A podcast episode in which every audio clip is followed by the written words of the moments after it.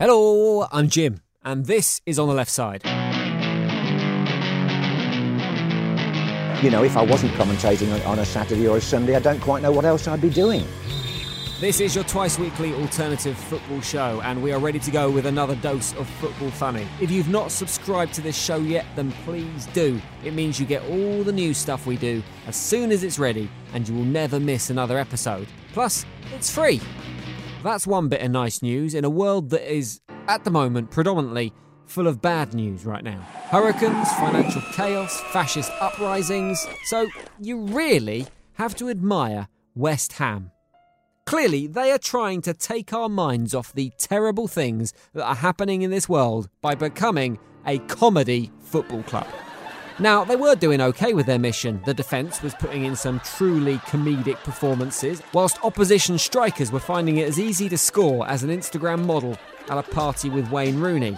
But then, Kim Jong un launched another nuclear warhead, the threat of global nuclear war was realised, and West Ham really had to step up their game if they were really going to take our minds off the troubles in the world but I think they managed it.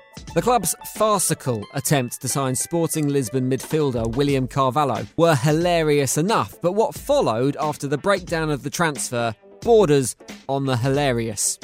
It all started when West Ham chairman David Gold and Sullivan, who I'm sure you know made their millions from soft porn, accused Sporting of performing a deadline day U turn on the transfer, an accusation to which Sporting responded by calling into question the truth of the story demanding evidence from the Davids and releasing an official statement which read The football industry is not the set of an adult film in which all obscenities are allowed.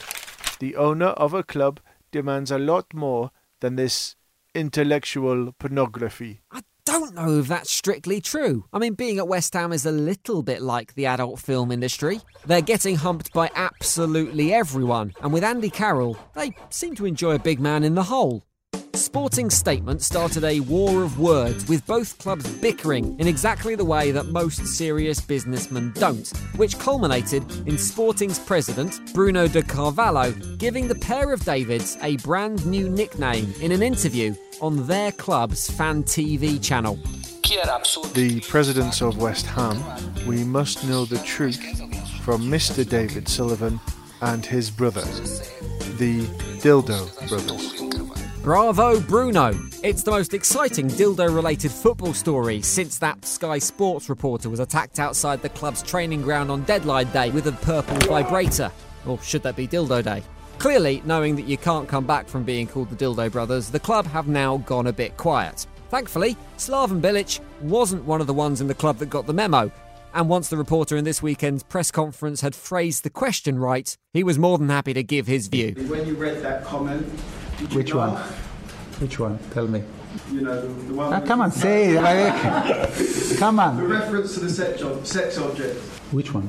The You are brother. expecting me to say what you. Which one? The dildo brothers. Okay. That's funny. Made me laugh. And that is why Slaven Bilic is one of the most likeable people in football. It's going to be a real shame when he gets handed his P45 next week. Personally, I think the Davids should just embrace it.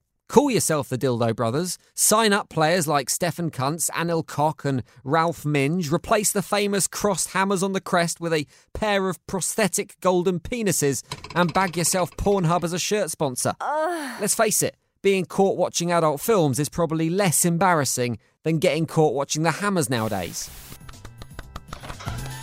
Get the fuck out of my room! And it would still be better than Spurs' new sponsorship for their stadium. A leaked email this week suggested that the £150 million naming rights had been sorted for Spurs' new ground, and it was going to be called the FedEx Stadium for the postal company. That's going to cost them £150 million as long as they put the right stamps on it and don't have to pay an import fee when they pick up the name from the post office anyway. The fans don't seem keen, but actually, I think FedEx is a perfect name for Tottenham Hotspur's stadium. Firstly, they usually find it all a bit too much around Christmas. Quite often, they have trouble delivering the goods. And last season, after missing out on the Premier League to Chelsea, they left some very valuable items with their nearest neighbours. I'll get my coat. Thank you. That's your lot for today. Please come back on Thursday when we'll have a brand new roundup, a load more football funny, and a lovely new show for you to wrap your ears around. If you have yourself an Amazon Echo as well, you can now get on the left side as part of your daily flash briefing too. Just search Alternative Football Show in the Alexa store, enable the skill, and there it will be on your Echo every morning when you have your cup of coffee. Hello, what would you like to do next? We look forward to seeing you again very soon, but for now, adios. On the Left Side is written and produced by Ant McGinley and Jim Selverson for Abrupt Audio.